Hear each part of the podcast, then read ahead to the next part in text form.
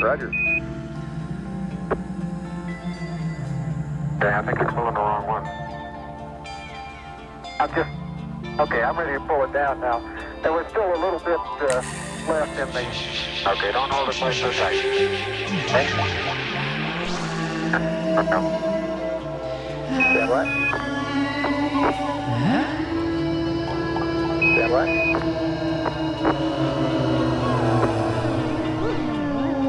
Okay, I think it's pulling the wrong one. Okay, I'm ready to pull it down now. There was still a little bit left in the... Hi! Welcome to the podcast. This is how it's going to start.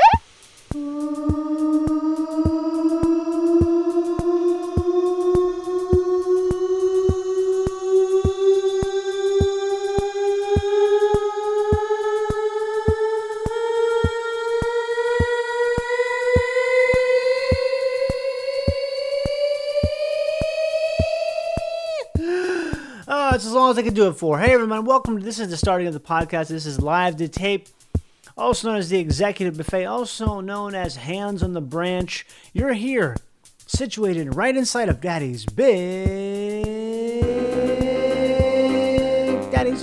red truck.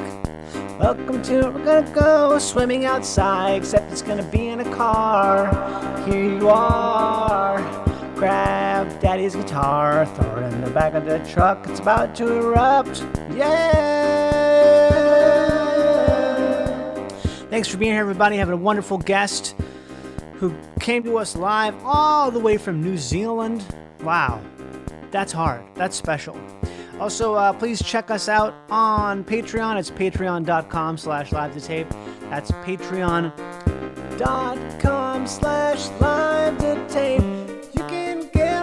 Of extras there, like mixes and special recordings you can't get anywhere else. Also access to merchandise, and that's a real deal. And not just access, but discounts too. That's all you gotta know. Everything else is included inside this podcast, so have a great time. And if you want to, please rate, review, and subscribe. We're pretty much coming out every week. And okay. Thanks for being here. This is the Executive Buffet. I am Kevin Tipcorn, also known as Jason Pepperhouse, but better known as Johnny Pemberton. Thanks for listening. Enjoy this wonderful conversation I have with the immensely talented and thoroughly, stunningly interesting Guy Montgomery.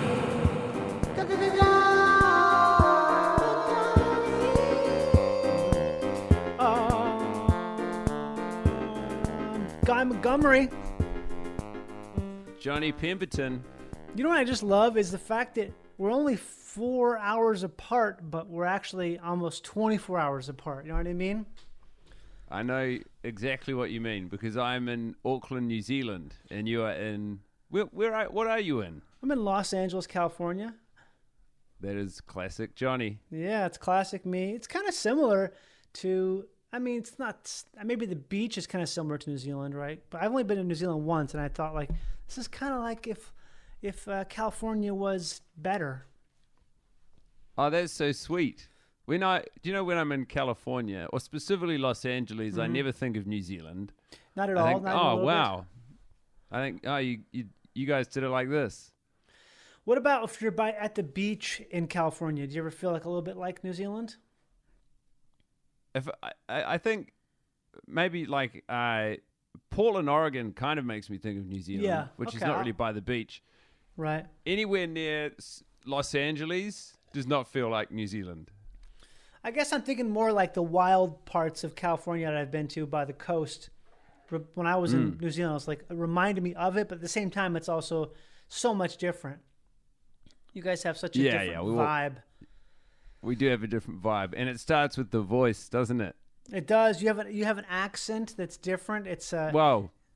To be fair, Johnny, you also have an accent. As long as it's just us, as long as it's just us talking, we could sit here and accuse one another of having accents for hours. Yeah, we're both in prison together, and we're trying to decide. We both woke up in this weird place. We're like, okay, so are we where you are, or are you where I am?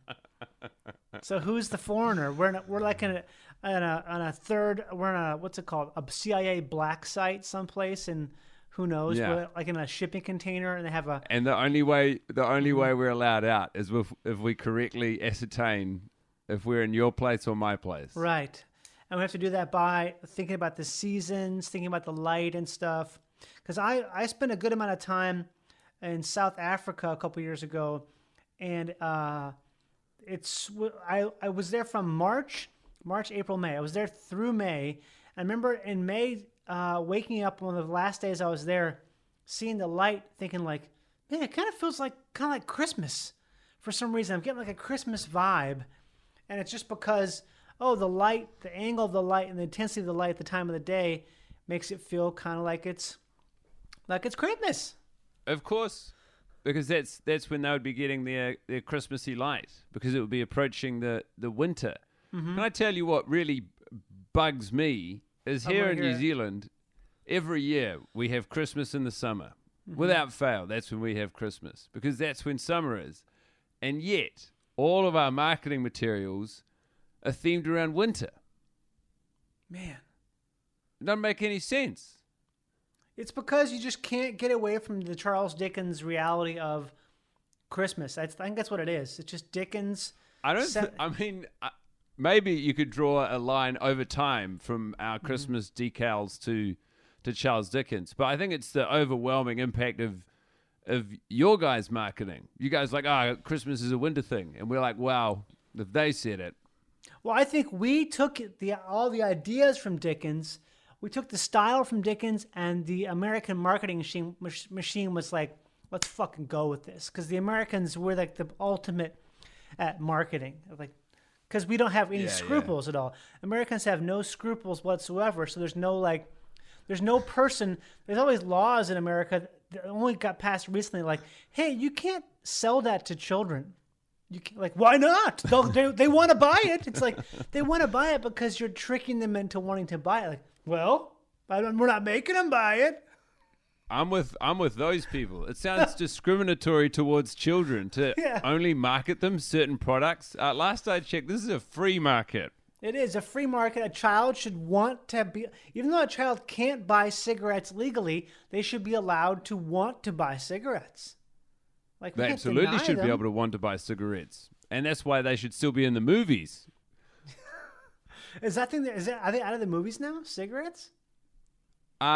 They're not in the movies like they were. It's like a quiet phase out, you know? Oh, really? It used to be cigarette brands, or now is it just less smoking in movies in general? Less smoking in movies. Like, it used to be someone was smoking in a movie, you wouldn't think twice about it. Or if you were to think twice, you'd think, God damn, that looks good. Yeah. And I don't even smoke. I never smoked. But then now, if you see someone smoking a cigarette in a movie, you think, oh, man, they're going to get sick. They're going to get so sick. Man, I still like I smoke like very rarely, like once a week at the most, and I see that cigarette in a movie, I'm like, ooh, I want to have one of those cigarettes, because it's not so much the cigarette, you want to have like that experience, you want to be in that chilled out sort of environment. I like that relationship to smoking. I think that smoking a cigarette once a week that's almost the coolest thing you can do. It's really strange. I don't know how I'm able to do it, but I just do. Well, this is why vaping is a slippery slope, because smoking a cigarette, it's still an event. You got to go outside. You got to light the cigarette on fire. Right. The cigarette has a very clear expiry, but a vape, there's no sense of pomp or ceremony to it. It's just in your pocket. You think, oh god damn, I'd love to suck in, a puff of watermelon right now. Bang, you're on. Yeah. And then it's just, that just becomes part of the fabric of your life. You can have a puff of watermelon whenever you want. They put up a sign, they say, don't have any of your watermelon here. It's a movie theater. And you'll say, well, I can have my watermelon when I so damn please. And you blow it into your shirt. It's so innocuous. You can have it any time. And it's like you probably got, 1,000 puffs in there. So, and you can't distinguish puff 2 from puff 99. No, you got no idea. There's no. I never thought about that. When I was over in the States and I got a weed vape, it's like if you have a weed vape, then all of a sudden you're just stoned constantly. Whereas if you're not vaping your weed, you're like, I know when I'm stoned and when I'm not stoned, but the line gets very blurred. Yeah, did you enjoy that?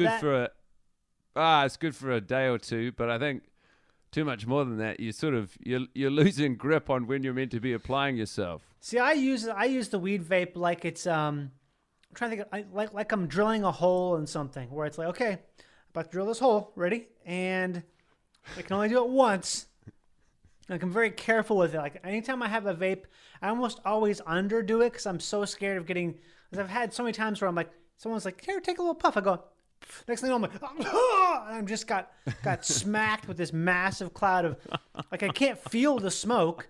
Next thing you know, I'm exhaling like this, you know, like I just opened up an oven door or something like that. And I've done that too. It's such a bad feeling. It's so interesting how different the feeling of being perfectly stoned is to being too stoned, and how fine that line is. And when you cross it, it's like all of the muscles inside you are tense, and your heart's like not beating. It's just paused. Like, what the fuck's going on? That's a terrible feeling. Is it not legal in New Zealand? No, we had a big referendum at our last election. Everyone in the country got to vote on whether or not we should legalize pot, and I think it was like 52%. Our nation is 52% nerds to 48% legends. Wow! So we came second. That was so close. I bet next time you do it, it'll pass. I know, but it's one of these things where after they do the referendum, they're like, "All right, that's that conversation for 10 years." And then now we just wait 10 years. People are saying, oh, we should decriminalize it. And then the people who voted, the nerds, are all going, no, remember we had that vote? Right? We weren't even voting on decriminalizing. We were voting on legalizing. These are different things. But the nerds, man, they just love, they love power, and they love stipulating things. They love to stipulate. Yeah, some of that referendum shit always bugs me because it feels like a thing where you're basically just asking people something that asking people someone's opinion, whose opinion doesn't matter. Yes, it's like asking a stranger. Like, infuriating. Yeah. Is at the same election we had a referendum on euthanasia, and the same people who voted against legalizing weed voted for euthanasia. I mean, some people voted for both, but right. In essence, like you know, the people who are voting that they that young people can't smoke weed. They were all the old people. And then all these old people were like, I tell you what, though, if I get really sick, I want to be able to die on my terms. You're not going to be around to see us smoking our weed. God. That is kind of a strange contradiction, I guess. Do you think there's like a national, so I feel like every country has sort of like a vibe, you know, in terms, at least I feel like I could properly describe America's vibe. But I feel like I don't quite understand what New Zealand's vibe is, because I feel like I kind of get Australia a bit, but I don't. Describe Australia for me. Okay, well, I feel like it's like this almost seems hard to describe. I think a lot of times with the vibe of a country, it can only be described by the person who grew up there or lives there, because in a way you kind of have to talk some shit. You have to be like. Like, well, I'll start with America. America, like, when it comes down to it, you know how we have the most COVID? Mm.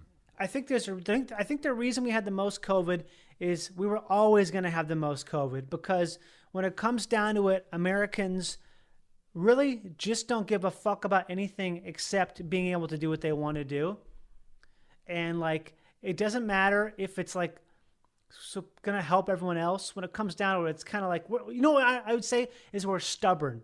We're super stubborn in the way where it's really good. Like, if you tell an American, like, you guys can't build a bridge across that, it's too wide, we'll be like, we're gonna fucking build a goddamn bridge across that shit. Watch us. Even if it's not what you wanted to do when you woke up that morning. Exactly. Just because we're so fucking stubborn, because we're like, you know, because America's kind of a nation of assholes who. They're like, they're going to get what they want, even if it means killing a ton of people, like whatever it takes. Like we've done so many terrible things, but it's all in the name of, you know what? I can fucking do that. Like, you think I can't? Well, watch me. And I think that's the same thing with COVID. That's why no matter what, we're always going to have the most, because we just, even though we do agree with all each other, it's like we all agree like, yeah, fuck them kind of thing. And that's why... That's why I feel like it's the national ethos of America. You know how certain countries like France, you feel like it's always that like a French person would, you could pay them all the money in the world, but if it was something ugly, they'd be like, I don't care, it's ugly, like I don't care for that, you know. Or if it like represents some sort of form of like it's almost similar to America in that way, but it's more like, it's like the lazy version. It's more like we would never do that because that would be, I don't know. I mean, it's obviously not the truth for everyone in those countries, but you know what I mean? Like you kind of like with certain big countries like France and America and like Canada, they have like a vibe that you can kind of describe. And I feel like New Zealand's one of those places where, you know, you see a lot of stuff from New Zealand, a lot of movies and stuff. And everyone from New Zealand is so funny. You always see these movies where the people, I don't know what it is about people from New Zealand, they're all just so goddamn funny. And I gotta feel like that's gotta be part of something going on there. I think our voice gives us a bit of a running start. It definitely does. It definitely helps. One of the initial associations with our voice for a lot of people of our era is Flight of the Conchords. And a lot of the stuff those guys were saying, I mean, it's actually funny by design. But then that's the first association that people will draw with the accent is they'll be like, they're joking. But it sort of goes both ways. Where when I was in America and I would talk to people and I would say a joke, they just thought I was serious and odd. Okay. They'd be like, you know, and if people don't understand when you're telling a joke, then you just either seem like a liar or like unhinged. Yeah. But I think there is a certain sort of the international perception of New Zealand, I think, is there's a lot of hope or responsibility pinned on us as a country because we're like, you know, we're small enough that people don't really know what's happening, but big enough that the occasional good news story comes out of here, and so people look at that and they go, "Oh wow! I tell you what, that's where we're gonna go," and we sort of take pride in you know, like even though we know that's not the reality, we take pride in that being the perception. The general demeanor here is it's pretty chill. People like, you know, people don't get all I think we don't try as hard as like people do in America. Okay. In America, people are trying so hard, and I think there's probably a greater sense of self-importance, or like, you know. Yeah, definitely. I would say it's totally true. It's harder to be more self-important than American. It's harder to try harder than some Americans because we have such is try hard an insult in America? It is now. It has become one in New Zealand. I remember at school, like, being called a tryhard was genuinely one of the deepest insults that someone could hurl at you, and it's such a funny and like self-defeating insult. It's like, oh, what's that? You've found something that you care passionately about, and you're applying yourself at it. That is humiliating for you because maybe, it might not work out, and we would know because we've seen you trying, and that's embarrassing. Maybe the tryhard thing to me, I think the reason it's considered bad is because it's like you're instead of just kind of like going with the flow of being the thing that you just kind of do effortlessly. It's like you're trying so hard. It's like almost like swimming upstream, where it's like, hey man, why are you swimming upstream? Like, why are you spending all that effort? You're just like working so hard. That's why I think what it is that because I've always heard try hard in video game playing. And I think you call someone a try hard when they're, or you call someone say they're really sweaty because they're trying so hard. And they're I like that. Sweaty? Yeah, getting pretty sweaty over there. Yeah, that's really good. Because they're like, they're trying so hard that they're not having fun. I think that's the big thing. It's like if you're means you're not having fun. I know what you're describing when you say sweaty. Like I think of when I do stand-up comedy and I know it's not, I can tell it's not going badly. My body tells me at the same time as my brain because I can feel like sweat on my back, and I'm like, oh, this is dark. Yeah, you feel that drip. I've had a drip a couple times. I'm like, oh my god, my back's sweating so much I can feel it dripping. So I'm like, okay, I can't let any air in my set. I gotta keep talking, keep going from one thing to one. Okay, yeah. Oh, this guy over here, yeah. You know, that's try hard. I feel like instead of just being like, it's because it's like you want to keep talking so that no one else notices it's going badly, right? You know. And also because if you give your brain a glimpse that it's going badly, then you'll start feeling badly. But if you just keep talking, that you don't even know anything's happening, which is just, it's insane. It's not right. It doesn't work, really. It just sort of kind of works. Or maybe it fools a casual observer into thinking, oh, I think he's doing good. When actually, like... Well, that is also part of the American way, though. It's like, some of it is it's the appearance of doing well in spite of yourself, where it's like, convincing someone that it's going well, even when it's not, is good enough. Even though you are still going to go home and go to bed and be like, that wasn't very good. But so long as the people who saw it thought it was good, then you feel okay about yourself, which just... That's no way to live your life. You are not in charge of your life if that's how you're operating. Well, that's a lot of people, man. That's a lot of people. Especially, I wonder if it's getting worse, actually, maybe. Well, yeah. It probably is. I mean... Because I feel like social media is such a... That's such a big part of social media, you know, is the idea you're presenting something that's... You're able to present a thing because you have control of how it's presented, and so it allows you to be like, look how great the birthday was. Look how happy everyone was with the birthday. It was such a great birthday. Yeah. But when actually it wasn't. No one saw like how anxious you were before the birthday. I mean, you can't really take a photo of your anxiety, but I know, you know, like they're not seeing all of the planning or all the bits of the birthday when you and your partner were having a spat. Because, you did more than they did, and they don't see it that way. Yeah. It's definitely... So I'm just going to do a little cough off mic. I don't even need to announce that, but just so everyone knows, I'm just doing a little cough. Hey, everybody. You're listening to Live the Tape. My guest is Guy Montgomery of New Zealand, of Auckland. He just did a cough off mic. We could hear a bit of it, but it's okay. Welcome back. Hey, how was that? Man. Was it good? I was good. I feel better for it now. You know, it was just bubbling up at the back of my throat. Yeah, I guess. You gotta take care of that shit. You gotta get that out.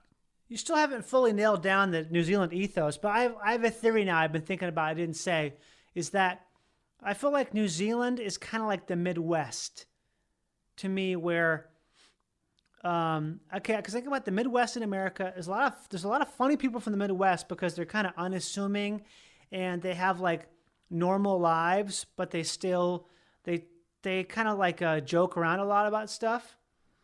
Yeah, like nothing super serious, but they also are pretty hard workers.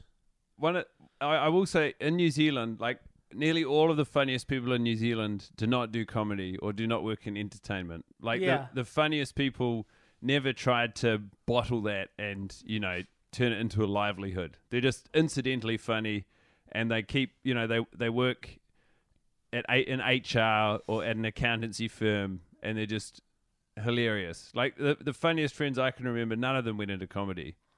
It permeates all conversation, and it's not a joke where it's a very telegraphed punchline in conversation or whatever. It will be an aside, or it will be something which totally deflates a moment. Do you think that's because people in New Zealand have like a natural kind of like they don't want to bring a lot of attention to themselves? They feel like they have to be kind of humble. Is that sort of it? Yes. Okay. We have something here called tall poppy syndrome. Okay, and I've heard about this. So this is where if a poppy grows too tall or a person becomes too successful, we want to chop them down to bring them back to our level. And it's like, I mean, to be honest, it exists everywhere, but in New Zealand it's sort of we cut down poppies very early. Whereas like if you think about the cycle of celebrity or success, everyone likes someone at the beginning, and it's very exciting, and you want to champion them and herald them. And in sports, this happens a lot, and it's like, this new exciting new prospect, and then they become really good. And then once someone gets to the top, the fun part is to chop them down, and then they'll get a second term where they have to build themselves all the way up again. And in New Zealand, we do that. Yeah, that makes sense. That's similar to like a Midwestern thing. It's almost like, you think you're pretty special, huh? Oh wow. Oh, we got someone who thinks he's pretty. He's better than everybody. Yeah, that's exactly what it is. I get it. And it makes performing comedy in New Zealand hard, because in America, it's like everyone in the room wants the show to go well, and so you go on stage and like everyone in the room is like, oh god, like there's people are buying into the hype, so they believe in the experience. And here you go on stage and everyone in the audience is like, well, obviously you think you're funny. Go on. And you're like, oh well, fuck. God. I mean, like, don't you want to find this funny? Have you not paid money for this experience? Why are you making the initial part of this contract so challenging? Wow. I didn't realize that was the case. I mean, I've only performed there one time, and it was a great show, but I'm sure that they afford Americans a different type of thing, right? Because it's like, oh, you're from America, yeah, so... because you guys sound like what we believe stand-up comedy is meant to sound like. Yeah. As soon as you start talking, we're like, oh, okay, here's a pro. I found out the thing on that. And then when you were going there, so you just felt like it's someone you never seen him. That's the thing. Who's this guy going over there? I don't know who this guy is, you know? I would just put on the hell about it. It's like, is that just for me or is that for someone else? Oh, you remember? Oh, yeah. Just that. Yeah, and we go, woo! Woo, woo! God. We love that. That's so funny how that's... I don't know why some about that stuff it interests me so much. Just the idea that like different countries have like these things that you kind of... It's hard to describe, but it's there. Sometimes I feel like on the news and stuff, they don't acknowledge that to where someone wants to really just say like, yeah, you know, it's just... it's because I'm from France and that's why it's this way. It's like, oh, you know, it's just... It's kind of like a... It's like a New Mexico thing. Like, what do you mean? It's like... You know, we just hate the color blue. Yeah, or some shit like it's that just... where you can't really understand it. It's like, why? But everyone who's from there kind of knows it, but they know it in a way where it's in their subconscious, even though they act like, oh, no, we don't think that way.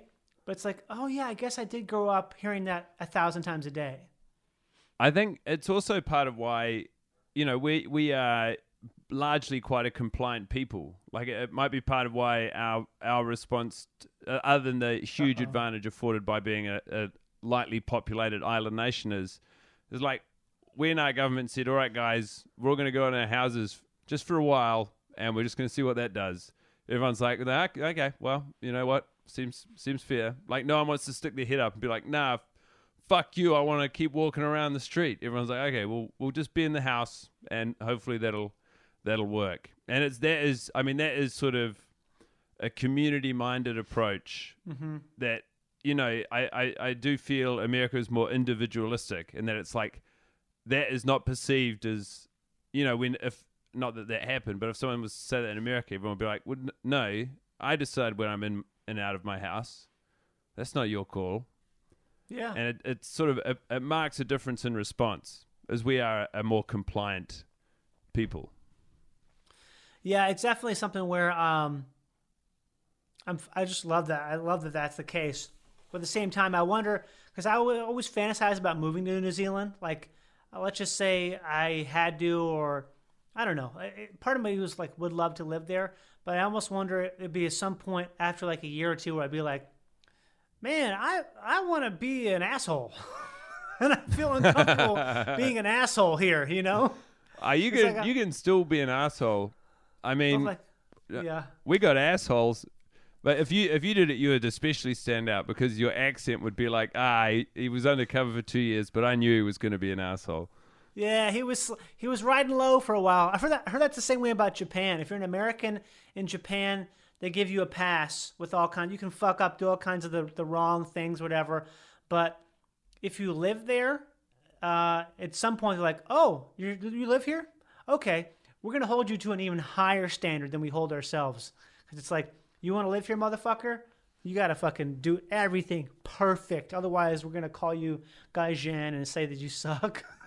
But that's not like Americans when they welcome immigrants. Famously, open arms and borders. And they say, come on over, behave as you so choose. We will not judge you. Yeah, we won't judge you, but we might judge you in all kinds of ways that we're like, what? That's nothing. What do you mean? That's normal. You just have to do that.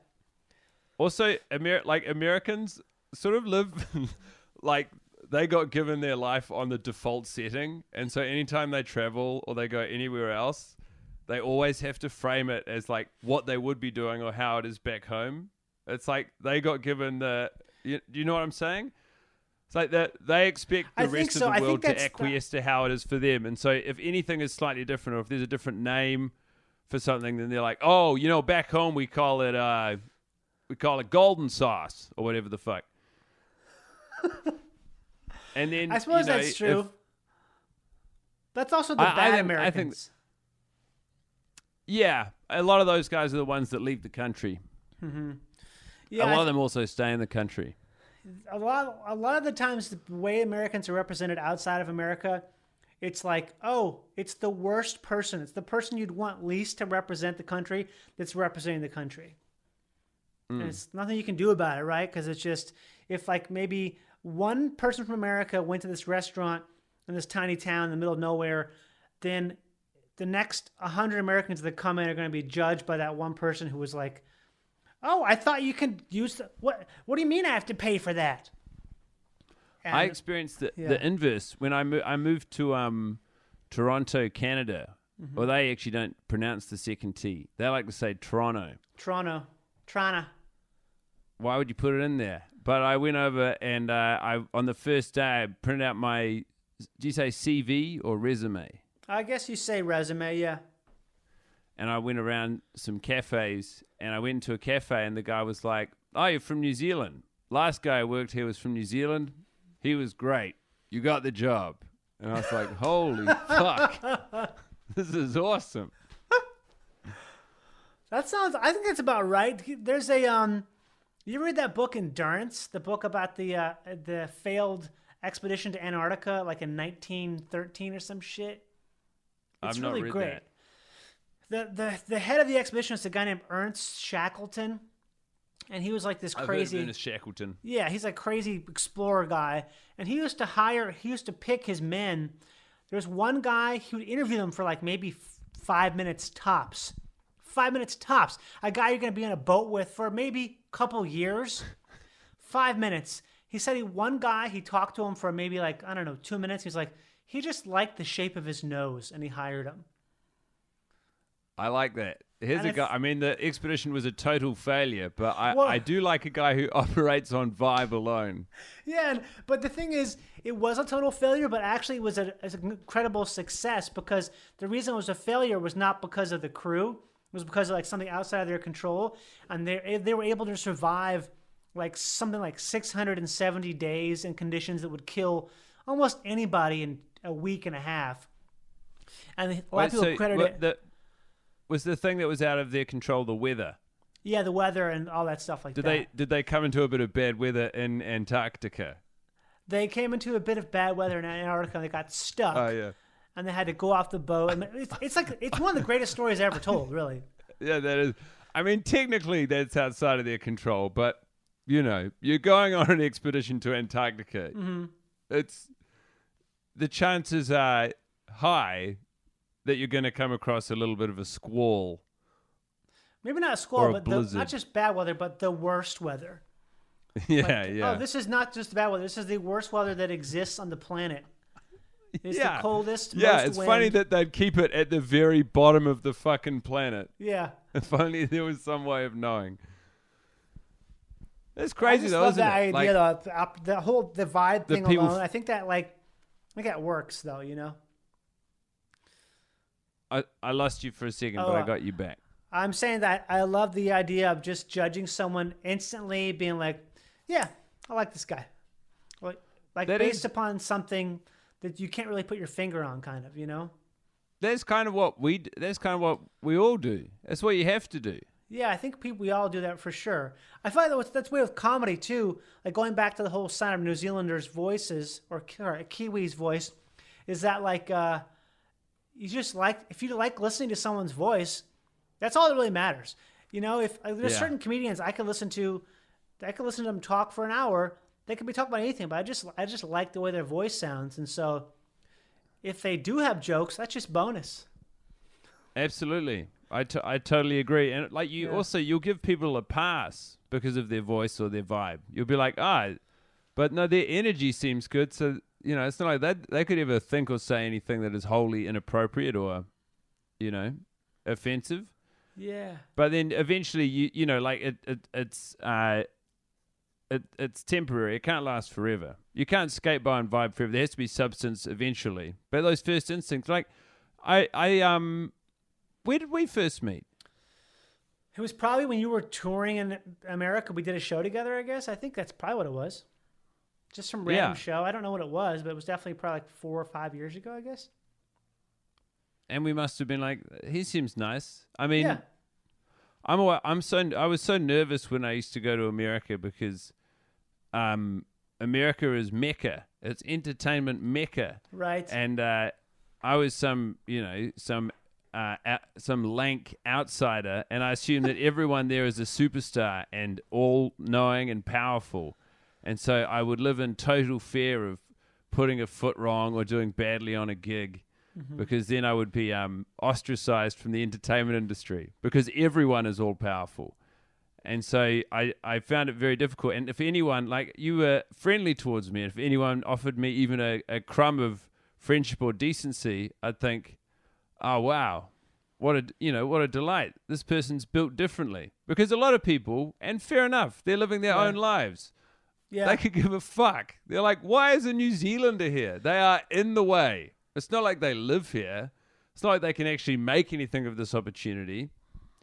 Yeah, I guess I can see that being the case. I think I probably felt that way at times, but I think for the most part, if I meet a foreigner, I'm just so interested in someone who's from someplace else. Like, oh, so what are you doing here? Why are you here? Huh? It's crazy. Yeah. Which I still think is the case, because I'm kind of like, I only know maybe one other comic from New Zealand, and it seems like that's a pretty bold move to come over here and do comedy. How did you even think to do that in the first place? Because I have a podcast with my friend Tim called The Worst Idea of All Time that became popular in America. And so the first thing we did was an American tour. And then some people from America became interested in some people who could, glad handle us and blow smoke up our assholes. Said that they liked us, and so we would sort of be like, oh wow, I guess we're going to spend some time in America. And then we had to get visas to make a pilot for we adapted our podcast to a video thing, and then I had to pay this extraordinary amount of money for a 3-year working visa. Jeez. In 2001. It's called an alien of extraordinary ability. And I was like, well, I got this visa, I might as well have a whack. And so that's when I sort of relocated. But before that, it's just like, it's where all the stuff comes from. It's where you think you want to go. Yeah, I realize that's the case. But at the same time, there's just very few people I know. I've only met, probably like 5 or 10 comics from other countries who've come over here. Because like you say, it does take, you have to have some reason to come here for them to let you to come here. And it's a lot of effort. I think it's not just the effort. I think it's also just you have to have like a lot of confidence, right? You have to be really bold, because you're like, I'm going to go do this. I've performed overseas, but only when it's been a part of a tour that's been put together by someone. I've never been like, I was about to go to England this past summer when COVID happened, but I was going to go to London. I was like, fuck it. I'm going to go there and put together some shows. I know enough people now. I can probably get some audience. I have enough notoriety where I can do it, but it was still like a scary prospect to do that, I think, a little bit of that is removed when you're operating from New Zealand, because if you have any ambition beyond New Zealand, you inevitably have to leave anyway, even if it's just going to Australia. Okay. But then you've already experienced your first version of leaving for a bigger market, or like a bigger, scarier place where you're less known. And then because we're in the Commonwealth, Right. we can go over to England and try it out there, and it's still expensive to do, but there's some experience, and it's not a totally alien concept. Whereas to Americans, leaving America is like, what? Why would I leave? This is the greatest country in the world. Why am I going to go over to England? The whole point of being here is we got away from there, and it doesn't make the same amount of sense. That's actually a direct quote from my book, Why Would I Leave Here? Yeah, I've read it. I read an advanced copy. Hold on one second. Give me 1 minute here. Sorry, 1 second. I wonder where Johnny's gone. It's just me now. I say this, I for one love the freewheeling style of this podcast. We started the Zoom call, We had a few words. He said, I'm going to start recording now. And then when we both started recording, he just started the whole thing. This is literally just the conversation. Oh, were you saying a bunch of stuff just now? A bunch of cool stuff? It wasn't very cool. Damn, I can't wait to hear it. It's going to be great. I should have had you take over and do a monologue while I was gone for a second there. Did you God, what the fuck was I gonna ask? Did I tell you that I applied for a not citizenship. I applied to something in New Zealand during the darkest residency? Yeah, residency. During the darkest days of the pandemic, I was like, I need to get out of here. And I thought like maybe I could move to New Zealand and be like the next Arj Barker of some sorts, you know? He's doing that. He does that in Australia, right? Mm-hmm. Yeah, I guess it's probably easier to move to Australia, isn't it, than New Zealand? I don't know. Yeah, I mean, I think there was, you know, we do love to pat ourselves on the back when the rest of the world notices us. And I think there was a news story in the middle of COVID or not long after when it was like search results for can I move to New Zealand have skyrocketed across the globe. And we were sort of like... Yeah, as though any of us had anything to do with that. It's just such a fucking great place. But it's how, like, I remember when I used to, the first show I remember running home from school, like racing home from school to watch was Kenan and Kel on Nickelodeon. Uh-huh. And I remember I'd be laughing and slapping my knee. And I remember one episode, it was maybe Chris, the guy who owned the store that Kel worked at, and he said New Zealand. And I was like, it blew my mind. I was like, holy fuck, they know.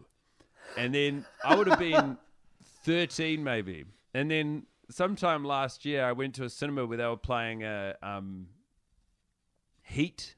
You know, is it a Michael Mann movie? That Heat. And it was a cinema full of adults. And there was the line where Robert De Niro talks about maybe moving to New Zealand. And this entire cinema... full of adults. I lost you there. As soon as he said it, like started hooping and hollering. I'm sorry. Oh, I was just saying, when I was at the movie Heat, the cinema full of adults. Damn, this is just, we're far away. We're far apart right now. I guess we are far apart. Okay, now you're back. Now you're back too. Do you edit this, or do people just get to hear me stopping and starting? I think I'll probably be editing this one because of these issues. Okay. Well, anyway, I was just saying, I was in the cinema full of adults watching Michael Mann's Heat, and when Robert De Niro's character says, I don't know, maybe we'll move to New Zealand. This is like 18 years after the Kenan and Kel experience. The whole cinema erupts in applause and cheers like we just won a sports game. Oh my God. And I was like, we will never outgrow this. Like, that's funny. The idea that other countries knowing we exist... you know, makes us swell with pride. I guess I get that because I'm from like a state that's not super notable. I mean, people know Minnesota. It's not like Missouri or something, or South Dakota where there isn't fucking shit going on. But it's still, if someone mentions Minnesota, I'm like, oh, Minnesota, yes, that's where I'm from. You've still got that. Yeah, it is good. Yeah, It is a good place. Good. Yes. Oh, you've been there. Okay. Oh, cool. Or if you meet somebody from Minnesota, there's like a Minnesota, what's up? Yeah, it is a bit. It was interesting. It's a bit like abroad. When I was living in New York, and I'd meet someone from New Zealand, I would be compelled to be open towards them and talk to them in a way that in New Zealand, when I meet a stranger, I'm not like, oh my God, we have to talk about this. I'm like, okay, we'll just keep going on our way. There is. I guess it's like, you know, it's you're alien, or you two have a common ground from which you can discuss what is different about what's around you. Yeah, I always think of that Onion article from years ago.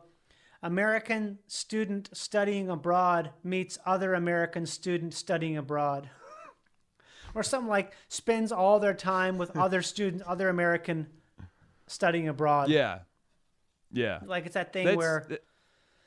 Yeah, it doesn't matter where you go. Universal. It's just the thing where, oh, similar person. I can trust you to some extent. Absolutely. Yeah, man. Yeah, so what's life been like for you then? Because obviously it's a lot different for you guys over there than it has been for us. Yeah, we're just chilling out, kicking it old school. We have had a few sort of short, what we call like circuit breaker snap lockdowns. Okay. But basically at the start of last year, we went into one big, I think it was 2.5 or 3 month long lockdown where everyone just stayed home. And then we totally eradicated it for a while. So there was no community transmission. COVID-19, all of the positive COVID-19 cases were contained in managed isolation, and they were all people from abroad returning to New Zealand. Wow. And so the entire country just became... it just operated as normal. We just had closed borders, but inside of New Zealand, it was just life as you remember. So you could go to a big rock concert, you could go to a sports game, you could put on a show, you could hug a consenting stranger, you could shake hands with an old friend. Yeah. And it was like that for a very long time. And then there was another smaller lockdown, but basically the government they treated us like children, and it worked really well. They introduced this alert level system where they're like, there's alert levels 1 through 4, and if you're at alert level 4, everyone stay in your house. If you're at alert level 3, everyone stay in your house unless you want to go and buy a coffee, in which case put on a mask and stay the fuck away from everyone and get yourself a coffee. And at alert level 2, it's like, all right, you can go and have a coffee. You can sit in. Just make sure you're doing it with someone you know. And then alert level 1, they're like, we're cruising now. And that's sort of what we've been rolling. Like, we've had maybe 3 over the whole course of it, 3 or 4. I can't remember the exact number, lockdowns. Mm. But we've been very fortunate. And every time we have to go back into a lockdown, it really highlights like how adaptable humans are, like how quickly you forget the experience of it. Like whenever we have to, there's an anxiety now that because we've lived without it in our community for so long, as soon as there's another outbreak, you know, you go into lockdown, it really highlights how tough the rest of the world's been doing it. And you sort of, I spiral. I haven't been responding very well to the lockdowns when we go into them. I'm very compliant. You're not supposed to. Yeah. I mean, it's unnatural. It's like the most unnatural situation for a human. It's really similar to being in prison in a way. I mean, obviously there's terrible things about prison that are different than lockdown, but the idea of the limitation, the unnatural limitation, is something that is, I think, it takes a long time to get used to. Yeah. And I moved back to New Zealand in December 2019, unrelated from COVID reasons. You were living in the USA then? I was, but I had entered and maintained a long-distance relationship with my partner. In New Zealand? Yeah, who was in New Zealand. Mm-hmm. And that's quite a long-distance relationship. Yeah, that's tough. Now I'm going to have to say, hold on one moment. Okay. Is that okay? Yeah. Are you going to keep talking? I'll start talking now. The interesting thing I have this large stick that I've, I hold on to sometimes. And we're waiting for Guy. I think he maybe saw a kookaburra or some sort of a large predatory animal outside. And he's checking it out. There's all kinds of crazy-ass fucking animals that are out there, and you have to be careful with those because they will end your life in a way that you have no idea what the scenario is. So you got to be careful with those type of predatory animals because, you know, you have the echidna, you have the platypus. I don't know. You're thinking almost entirely of Australia. I had the headphones and I could hear you. Oh, you son of a bitch. I thought you guys had the echidna there. No, man. We've got pathetic. Our animal, we don't got a single natural predator in this country. Oh, that's right. You have that problem with those possums that live in the tree, right? Yeah. Possums are a pest, yeah. But all of our birds, this is how few predators we have. All of our native birds, or the majority, have, through evolution, become flightless because there is so little to fear. Wow. Our national bird, the kiwi, is flightless and blind. and nocturnal. It's like, this is a bird that by rights should be extinguished entirely. Yeah. But that's how chilled out the wildlife is. So but what I was trying... No, you go ahead. No, you go ahead. Well, what I was saying about when I relocated and came back was like, I didn't know that COVID was going to be happening, and I sort of imagined I would still be based out of Auckland but still travel for work and, you know. But then lockdown happened, and instead of sort of coming back and... Because I have a stepdaughter, so instead of coming back and sort of having a similar lifestyle being based out of Auckland, I came back and it was like, no, what you will do is you'll move back to New Zealand and you'll live in a very enclosed domestic setting, and you'll have a child. You'll mm-hmm. experience a life that you've not known before, and you'll do all of that in fast forward in the most intense environment possible. And it was actually awesome. Yeah, I've heard from people that those situations, they seem terrible, but then they end up being really great because it's like, I don't know. It makes sense how it can be because it's kind of like a primitive situation for what's technically kind of a primitive arrangement, you know? Mm. Like living in a family way, as they call it. Living in a family way. Living in a family way. I mean, yeah. And it also, like, people would say... Do you miss America, or is it hard to leave? And I was thinking, can you imagine leaving America in December 2019? What an incredible piece of decision making that would feel like and look like. Oh, it's the greatest thing you could have possibly done. It's also removed any opportunity cost from leaving New York, because I look at New York and it's not even the place I was living. You know, like it's yeah. The New York that I've seen for the last year was not the New York that I moved to. You're not living in New York so that you can be confined to your apartment. No one's moving there for the living space. Nobody is.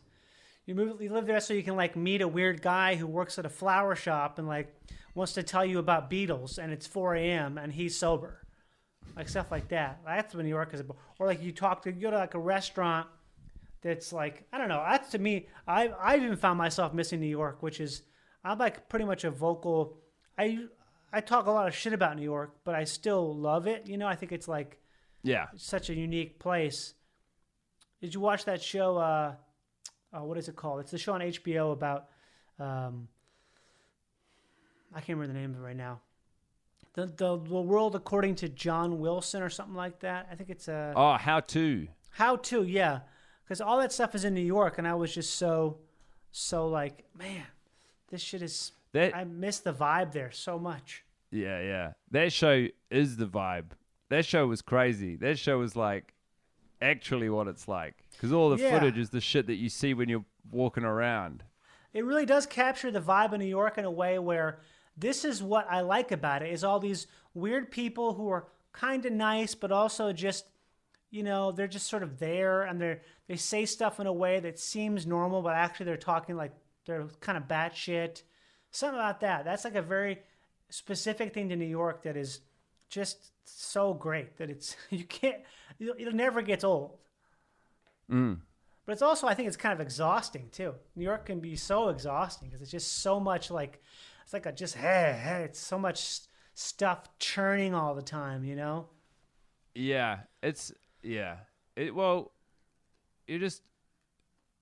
You're approximate to so many other people's lives in a way that is not normal and is not true of, you know, the majority of other places.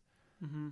Like in New Zealand, in Auckland, which is our biggest city, I think we've got 1.5 million people here. You're not coming up against that many other people also living their lives. Like it sort of shatters your simulation a bit over there. Yeah. Obviously, we're going to have a conversation now, which I love, and then... When we stop the conversation, I'm going to keep going about my day. You're going to keep going. And this is the crazy part to me. You're also going to keep going about your day, even though I'm no longer looking at you. Right. And in New York, it's like it's just this constant wash of people. And you're like, oh, wow.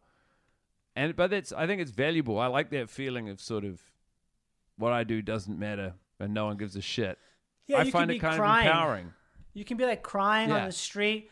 And it's more like people will be, oh, I need to leave them alone. The thing to do is to actually is to just leave them alone, because if they wanted help, they'd ask for help.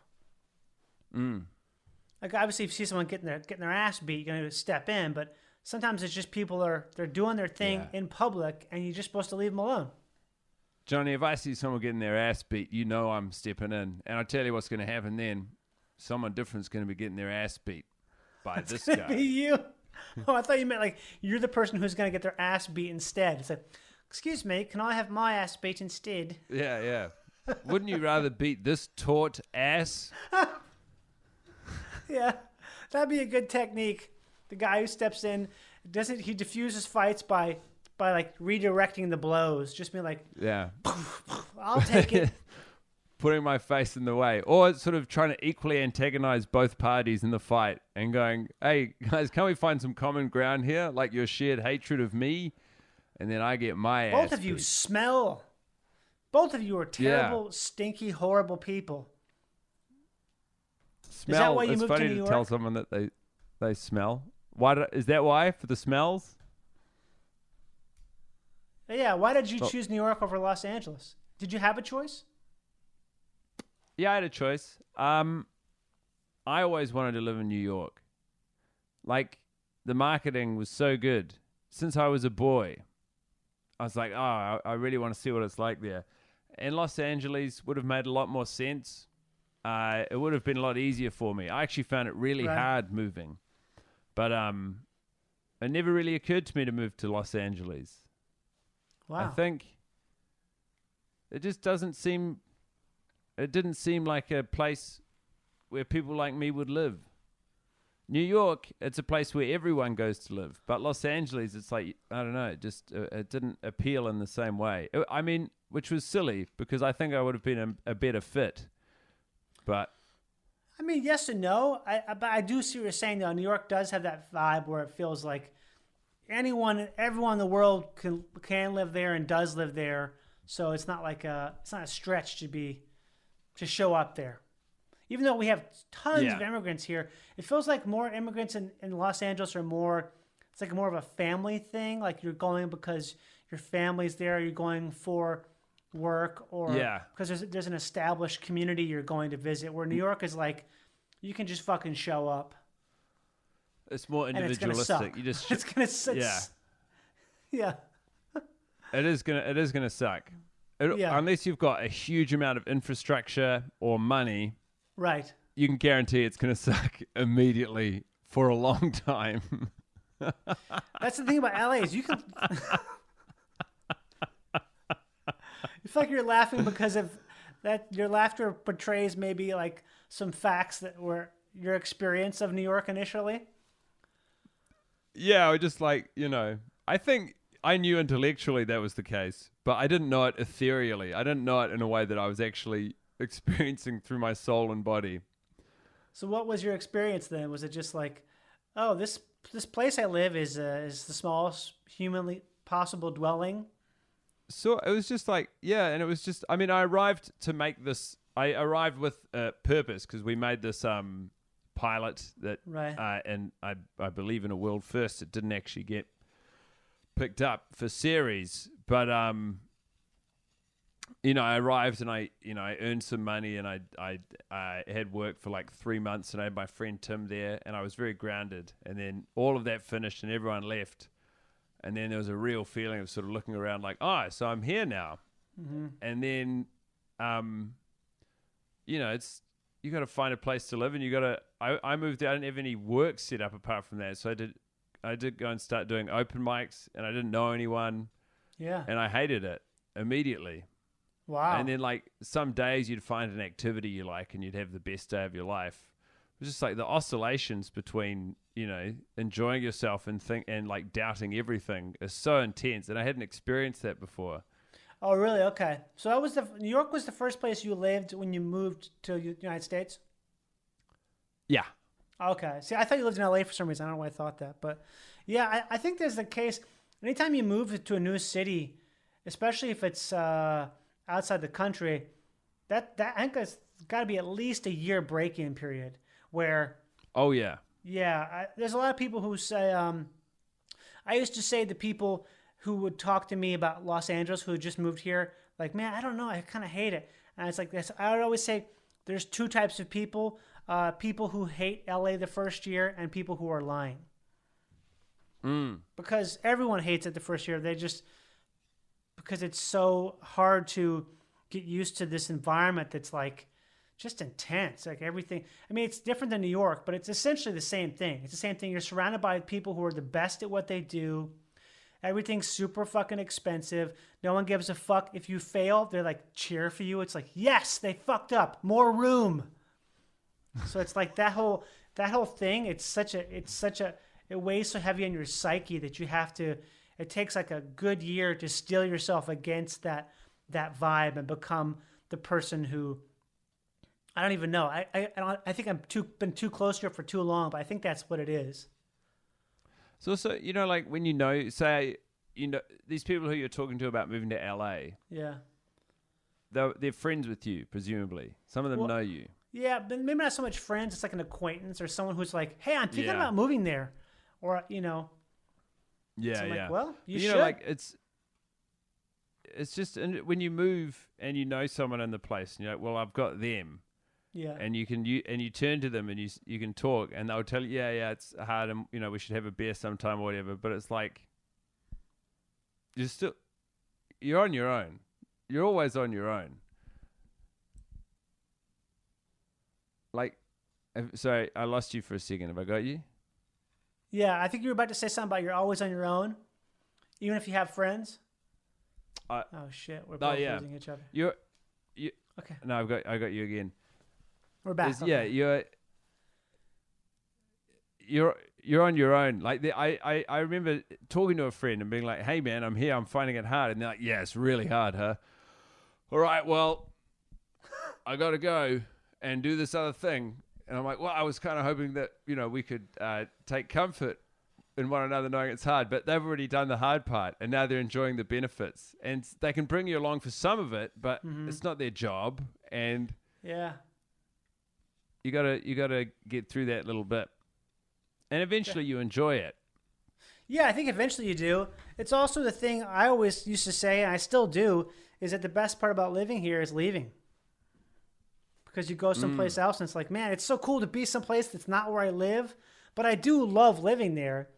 It's just you go to these other places where essentially they live such carefree lives. You know, you go to someplace else, and even though it's not really necessarily carefree, it's just the stakes are so much lower in other places that you get to enjoy that as a visitor. That's the magic of tourism, right? That's going anywhere. Right. You're not actually experiencing the granular detail and challenge of life. You're just cherry picking what you see. You're living the best version of your life anywhere because you're like, you have no agenda except doing literally whatever it is the fuck you've lined up to do. Right. That's why sort of New York, it's why all these major centers are a honey trap, because often you'll visit them before you move and you'll have the best week of your life. Uh-huh. And it's like, that is not representative of what you're going to move to. That's just you having one of the best weeks of your life in this fantastic city to visit. What on earth would make you think living here is the same thing as visiting here? That is not true of anywhere. Yeah, unless you... I keep thinking about... I want to get a bumper sticker for my car that says just visiting, because I keep thinking about a good mentality of life is just to pretend at all times that you're visiting someplace. Man, this is a holiday. I always have this challenge after holidays. Well, obviously, it's harder now because you can't leave your country. Right. But when you go somewhere and you're like... You're so open-minded, and the way you experience a city as a tourist is sort of like, it's the ultimate way to live your life, because you say yes to so much more than you usually would. You're so much more adventurous. You find like obscure gigs or restaurants or, you know, like places to go that you would never think to explore. And then at the end of it, I'm always like, God damn, like what if I brought this energy back to the city I live in, and I treated the city I live in, like I know that there's stuff going on there, with the same sort of joie de vivre. And then I'll come back, and the challenge is how long can you keep that energy alive before it tapers off and you just go back to your, you know, your mundane little life. And it's like 3 days before you're exhausted and you're like, no, this is not what happens here. That's the key, is you get, it exhausts you to live that way. But I think some of it you can kind of be like, because if you're on vacation and you have a bad meal, you're not going to like get mad at the person and yell at them like, I'm never coming back here. It's because you aren't going to come back there. You're literally not going to come back there. So you just be like, oh, well, you know, I'll pick at it and have what I can eat. And the rest of this, I just won't eat. And that's that. I mean, maybe it's like the idea is you live your life like you're traveling in the sense to where you don't have any expectations. You just have kind of like, I think it should be interesting because it's new. But if it's bad, it's like, well, I just won't be coming back here. Yeah. Like, but when I have a bad meal, I just can't help but shout down every server, the chef, you know, the designer who did the typeface outside. I got a real mood on me. I got a short wick, and when it gets lit, there's nothing to do. I just go and try and find a pre-existing fight, stand in between the two people involved, and get them to beat my ass. I'm here about the restaurant. I don't give a fuck about you. I had a bad experience at Bennigan's, and I want you to beat me so I can feel... Actually, it doesn't quite work, but I don't know. Something's going to happen. Exactly. Some result like that. That's funny, man. Yeah, I think I don't know. That's my new idea, at least, especially now, because once everything's over... I feel like I'm gonna have such a greater appreciation for any experience I have. I know, but you'll find it lasts for. It's the same thing all over again. It's coming back from holiday. You'll find it lasts for a week, 2 weeks, however long it lasts for, and then you just accept whatever is happening as the new reality. I don't know. I'm gonna make it last. I'm gonna make it last. I'm gonna do it. All right. I'm gonna find a way. The Make It Last challenge with Johnny Pemberton. It's been so long now that I feel like. You know, it's almost like this, where I kind of feel like, you know, I want to go on a bender and have a bunch of drinks and stuff. But at the same time, if I do that, it's going to take away other time. Because, like, if you're on vacation, you don't get blitzed every night because you can't do everything. Well, some people, some people probably do. But it's like the idea where, okay, I'm going to get selectively blitzed. Yeah. I'm going to be careful about the things I choose to do because it's like, wow, I don't want to take away from something else because I went too hard needlessly in this other arena, you know? Yeah, yeah. I guess that's my thinking exactly. Now. What do you like, you know, when everyone's vaccinated and life has some semblance of the normalcy it was before this pandemic, what are you going to do? What are you looking forward to? I'm looking forward to going to like bars and parties and stuff. I'm really looking forward to doing stand-up live, any kind of performance live. Yeah. That to me is something where it's been really hard to not do that stuff because I you know, you get so much out of it. You realize how much you get out of it. And not just much what you get out of it, but how much you get out of yourself. If you're performing, it's like, it's such a great way to dissipate energy and anxiety and stuff. That there's no replacement for it, really. Yeah. I'm excited for you to have that. I'm excited for you to be excited because you've already experienced it. It's like I have. You're like a demigod or someone. You're like I'm climbing up the mountain and you're already coming down. Like, it's pretty cool up there. You're gonna like it. You're gonna experience. Yeah, I'm the friend who's been in New York for 3 years. Who's like, hey man, you're gonna love it. Have a good time. I gotta go. Cool. I've got to take a nap now. Guy, where can people find all your stuff? They just search Guy Montgomery. Yeah, you can search Guy Montgomery. I'm on. I use two social media applications, Twitter and Instagram, at Guy_Mont. And just on the off chance anyone's listening along in New Zealand, and to further rub America's noses in our relative freedom, there's a comedy festival coming up, and I'm doing a show. It's called Guy Montgomery by name, Guy Montgomery by nature, and I'd love to see you there. Awesome. Thanks for being here, Guy. It was fun talking to you, man. Hey, it was really good catching up with you, Johnny.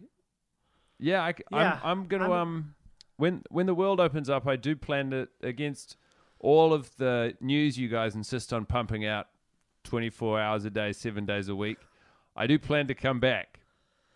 The marketing machine is in full swing and it's gone awry. I will definitely be in New Zealand probably before you're here, I bet. Oh, wow. I don't know, maybe. Hell yeah, man. I really want to go there because, I mean, I really want to go there so bad. I want to go to New Zealand. I'm supposed to do a tour with Duncan Trussell. We're supposed to have done a tour in Australia and New Zealand. It keeps getting pushed back. But when it does happen, my plan is to stay in New Zealand and Australia for a good 2 or 3 weeks after. Because I just want to fucking... I would love that. We could do all of the things you want to do, but in New Zealand, we could go to a party. We could do it in this order. We could do a show, and then we could go to a bar, and then we could go to a party. Yes. All those things. Yeah. Have some nice Sauvignon Blanc. Yeah. Oh, we got great Sav down here, baby. Oh, believe me. Oh, yeah. I'm a fan. We could have a buttery Chardonnay. No, thanks. I want a grassy Sav from Marlborough. I know. I've been doing the research. I'm on Google Maps being like, I'm going to go here. I'm going to go here. I can't wait to stop in this place. Oh, yeah. I'm going to get all high and liquored up on their white wine as I look at the coast. That's me. Yeah, man. Well, we're excited to have you. Can't wait. Thanks, man. Peace. See you later, my friend. Bye-bye.